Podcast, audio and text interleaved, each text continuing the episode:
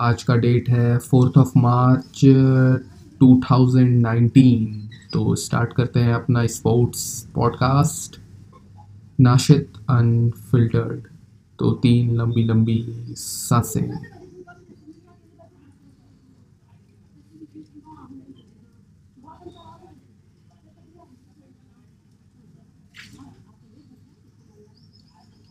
आज हम लोग सबसे पहले बात करेंगे फ़ुटबॉल की। ऐसे तो हम टेनिस में अपने को लगभग एक्सपर्ट समझते हैं, लेकिन फ़ुटबॉल में अभी ज़्यादा इंटरेस्टिंग बात हो रही है। हाँ तो सबसे पहले बात करेंगे लिवरपूल की, जो लिवरपूल का मैच था कल एवर्टन से, वो ड्रॉ हो गया। और हमको लगता नहीं है कि अब टाइटल रेस में प्रेशर झेल पाएगी लिवरपूल क्योंकि उसके सामने है मैनचेस्टर सिटी जो पिछले साल जीती थी E P L English Premier League तो हमको नहीं लगता है कि इस साल जीत पाएगी लिवरपूल लेकिन ऐसा होता है मतलब डिफेंड नहीं करते हैं कोई मतलब 20-30 साल से ईपीएल लीग को इंग्लिश प्रीमियर लीग को कोई डिफेंड नहीं किया है। मतलब आ, हमेशा हर साल चैम्पियंस चेंज हुए हैं। लेकिन हमको लगता है कि इस साल मैनचेस्टर सिटी डिफेंड कर पाएगी। पिछले साल भी वही जीती थी। और उसका सबसे बड़ा कारण होगा, पहले तो आप ध्यान दीजिएगा, अगर आप बहुत ज़्यादा फुटबॉल में इंटरेस्ट रखते हैं तो आपको पता होगा कि जो क्रिसमस का ब्रेक हुआ था, उससे पहले की लिवरपूल और क्रिसमस ब्रेक के बाद की लिवरपूल में लाख करोड़ गुना का डिफरेंस है। पिछले साल की लिवरपूल का तो मतलब पिछले साल तो और अच्छा खेल रही थी और ख़ास करके उसके फ्रंट थ्री जो थे, वो बहुत अच्छे फॉर्म में थे।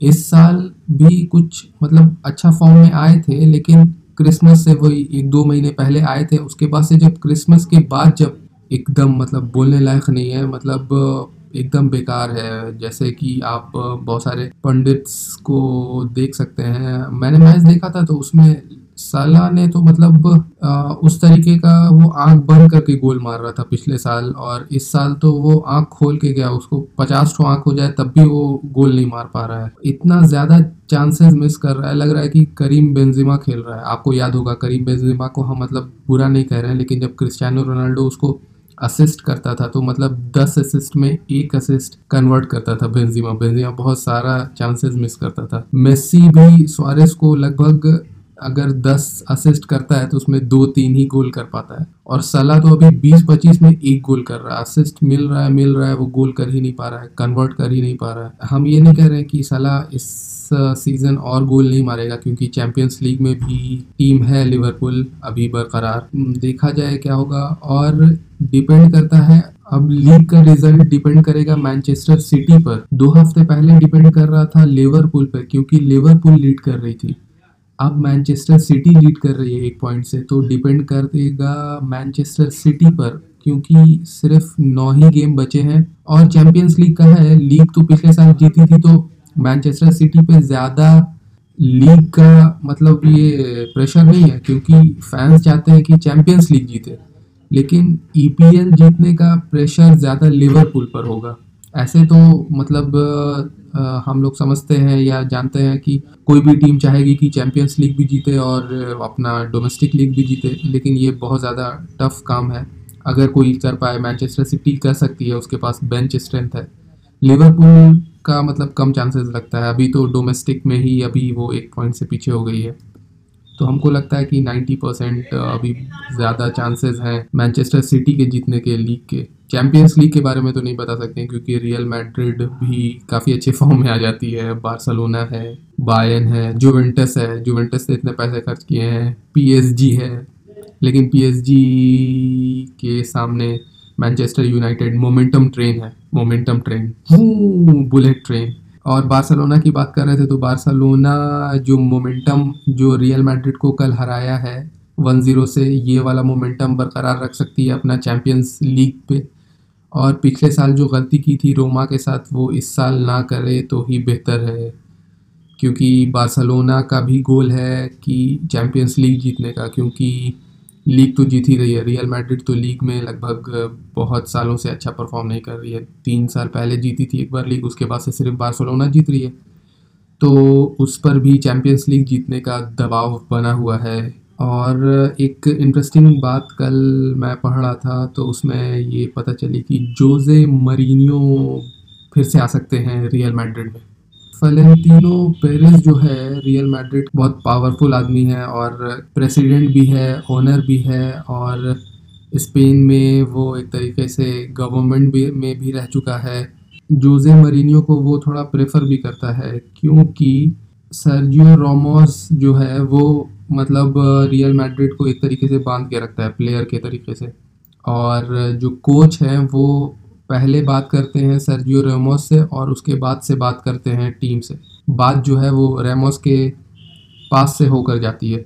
और ये पेरिस को मेरे ख्याल से अच्छा नहीं लगता है। वो चाहता है कि कोच ऐसा हो जो थोड़ा डोमिनेटिंग हो और जोजे मरीनियो है डोमिनेटिंग डोमिनेटिंग भी नहीं कहेंगे तो मतलब वो लड़ाई झगड़ा करने में मतलब एक तरीके से पीसफुल माहौल तो रखता नहीं है वो। अगर कोई बात बाती या कुछ भी हो गया वो आके मीडिया में कह देता है घर की बात घर में रखता नहीं है।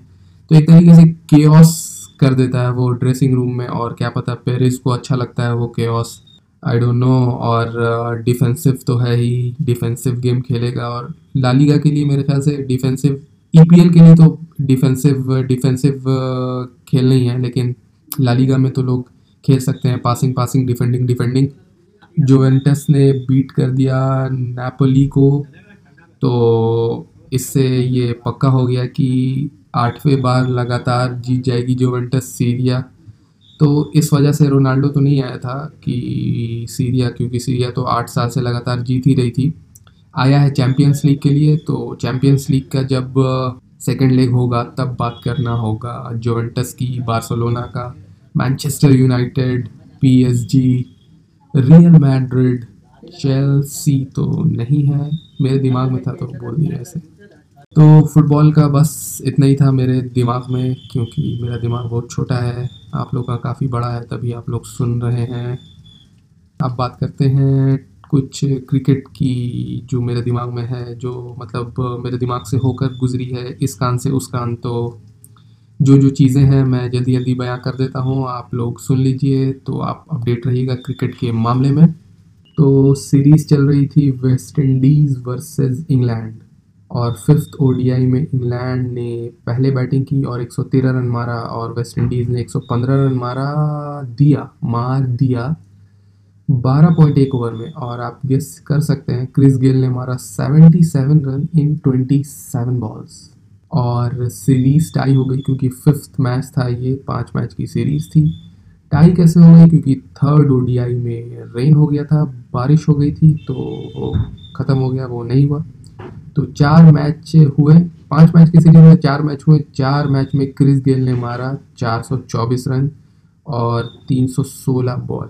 ये सब स्टैट्स तो मैंने मतलब कहीं पे पेपर में लिखा हुआ था तो वहाँ पर से देख लिया था। तो मतलब इतना बड़ा दिमाग मेरा थोड़ी ना है। ये क्रिस गेल वाला और नंबर, कितना रन मारे, वो सब तो याद था, लेकिन पूरे सीरीज़ में इतना रन मारा, इतना ये सब, इतना याद नहीं था हमको। और Sri Lanka versus South Africa match चल रहा था तो श्रीलंका ने मारा 231 और साउथ अफ्रीका ने जवाबी हमला किया और मार दिया 232 सिर्फ़ दो विकेट गिरा।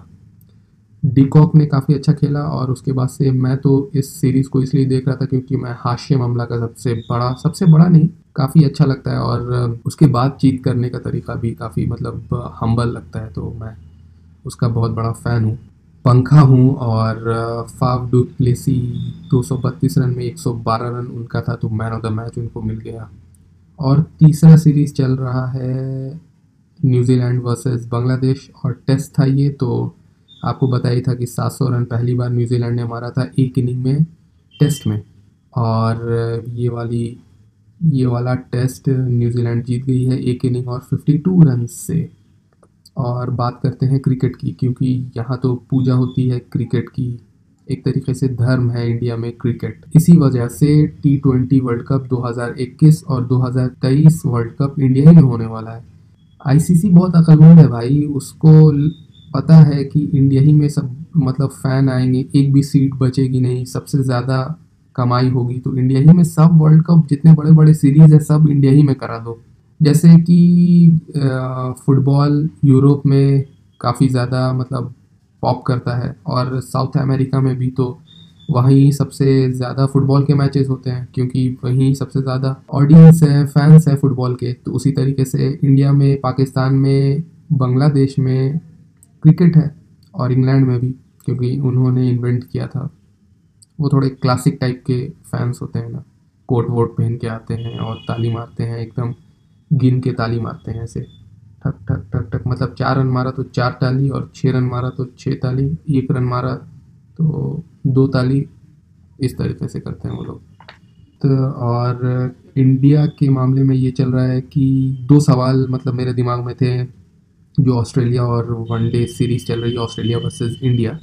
तो उसमें दो दिमाग में मेरे थे सवाल। तो एक ये सवाल था कि Jadeja make it to World Cup और उसके बाद था क्वेश्चन मार्क क्या जडेजा वर्ल्ड कप में जाएगा? मतलब टीम में रहेगा कि नहीं रहेगा? तो ऑलराउंडर है तो फ़ायदा होगा इंडिया को. फील्डिंग उसकी इतनी अच्छी है कि 20 रन तो आप मान लीजिए कि वो बचाएगा. उसको क्रिटिकल जगह पर रखिएगा तो 20-25 रन तो वो बचाएगा ही. और बॉलिंग उसकी काफ़ी इकोनॉमिकल है. लेकिन जो पिछले मतलब चैम्पियंस लीग हुई थी इंग्लैंड में तो उसमें उसने उतना अच्छा परफॉर्म नहीं किया था। तो इसका ये मतलब नहीं है कि इस बार भी वो काफ़ी अच्छा या अच्छा परफॉर्म नहीं करेगा। इकोनॉमिकल रहता है और फील्डिंग इसकी इंडिया का बेस्ट फील्डर है अभी। तो इस वजह से मेरे ख्याल से जडेजा को रहना चाहिए। और पहले वनडे में उसने कितना इकोनॉमिकल बॉलिंग भी किया था। दस ओवर में थर्टी थ्री रन मतलब आराम से, और ऐसे भी मतलब हाई स्कोरिंग मैच नहीं था, लेकिन तब भी बैट्समैन को आराम करने का मौका नहीं देता है। बहुत जल्दी एक मिनट डेढ़ मिनट में उसका ओवर ख़त्म हो जाता है। बहुत ज़्यादा टाइम नहीं लेता है। जडेजा को रहना चाहिए। वर्ल्ड कप मतलब फिफ्टीन के स्क्वाड्स में तो स्क्वाड में तो रहना चाहिए। और उसके नहीं रहने का कारण चहल और कुलदीप हैं, जो काफ़ी अच्छा परफॉर्म कर रहे हैं आजकल। चहल और कुलदीप में से कोई भी इंजर्ड हो गया, तब तो आप खिला ही सकते हैं जडेजा को। और दूसरा सवाल है जादव का। जादव जो है, वो इंजरी की वजह से बाहर इन एंड आउट आउट और इन हमेशा इंडियन टीम में करते रहते हैं और उनको देख के लगता है कि वो अभी अभी लगता है कि एक दो साल पहले डेब्यू किए हैं, लेकिन उनकी उम्र कितना है पता है आपको? हम भी दंग हो गए हैं। मतलब चेहरे से देख के तो पता चलता है कि थोड़ा मतलब एजेड है, इतने ज़्यादा यंग नहीं है, लेकिन खेला है बहुत कम मैचेस ऐसे। तैंतीस साल के हैं वो। और उनका इंटरव्यू पढ़ रहा था तो उसमें लिखा हुआ था कि जब मैं फिट होता हूँ तो मतलब और टीम में बुला लिया जाता हूँ। मतलब बहुत ज़्यादा भरोसा, हम पर कोहली को और टीम मैनेजमेंट को तो उसका शुक्रिया अदा कर रहे थे वो। और एक तरीके से न्यूज़ है ये कि पाकिस्तान बॉन्ड्स वीज़ा गारंटी क्योंकि टी ट्वेंटी वर्ल्ड कप 2021 और 2023 वर्ल्ड कप जो है वो इंडिया में हो रहा है तो पाकिस्तान एक साल, दो साल पहले ये सब काम हो जाता है कि वीज़ा दीजिएगा कि नहीं दीजिएगा, ये सब मामला। तो पाकिस्तान ने एक लेटर भेजा है बीबीसीआई को और आईसीसी को कि मतलब गारंटी चाहिए वीज़ा मिलेगा कि नहीं मिलेगा? तो अगर नहीं मिलेगा तो फिर क्या होगा? लोकेशन चेंज होगा? ये सब बारे में पॉलिटिक्स चल रही है। तो आज टेनिस का तो मतलब मैच कल हुआ था, वो निक्यूरियोस जीत गया था अकापोको और फेडरर जीता था दुबई का टूर्नामेंट दुबई ओपन और उसका सौवा टाइटल था तो टेनिस में कुछ ज़्यादा बात करने के लिए नहीं है। सिर्फ़ एक वियर्ड बात हमको ये लगी आज टेनिस में कि टेनिस जब सौवा टाइटल रॉजर फेडरर जीता तो उसके बाद से सबने मतलब जितने वीडियो भी आप जाकर यूट्यूब पर देख सकते हैं कि टेनिस टीवी का जिसमें फॉर्मर प्लेयर्स और करंट प्लेयर्स ने फेडर को मुबारक दिया है कि आप सौ टाइटल जीत गए. It's unbelievable and something like that but तीसती पास का हम ट्वीट पढ़ना चाहेंगे, क्योंकि वही हारा था ना तो थोड़ा ज़्यादा डिसअपॉइंटिंग है और मतलब वियर्ड टाइप का उसका है, ये आप सुन सकते हैं. It kind of affects your brain, knowing that everyone is cheering for him and everybody is supporting him. He earned all the crowd, he earned all that support. I do understand it, sometimes it can get a bit too much. अब इसको positively लें या negatively लें लेकिन तीसरी पास एक character है ये तो हमको पता चल गया और आप लोग को भी पता चल गया होगा वो एक थोड़ा यूनिक कैरेक्टर है और हमको ऐसा लगता है कि उसके पास ऐसा दिमाग है और ऐसा कैरेक्टर है वो कि टेनिस में वो काफ़ी आगे जाएगा मतलब जोरेव के तो हम फ़ैन हो गए हैं। जब उसके हाथ में माइक आता है तो हम तो मतलब रुक जाते हैं उस चैनल पर या वीडियो देखते हैं उसका। खास करके सेरेमनीज़ में जब ज़रव बोलता है तो काफ़ी इंटरेस्टिंग वे में बोलता है। लेकिन तीसरी पास का फ्यूचर टेनिस में काफ़ी ज़्यादा ब्राइट लगता है। क्योंकि वो लॉस को मतलब जाने नहीं देता, एकदम दिमाग में लेता है और जो बात कहता है डीपली कहता है। तो बस और एक बात थी कि निक क्यूरियस ने कहा कि मैं फाइनल से मतलब आकापोको फाइनल से जो अलेक्जेंडर जोरेफ के साथ वो खेल रहा था, उससे पहले वो सुबह में गया था स्कीइंग करने।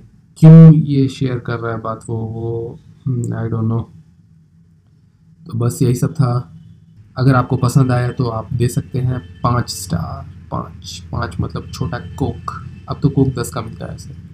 तो तीन सांस लेके ख़त्म करते हैं।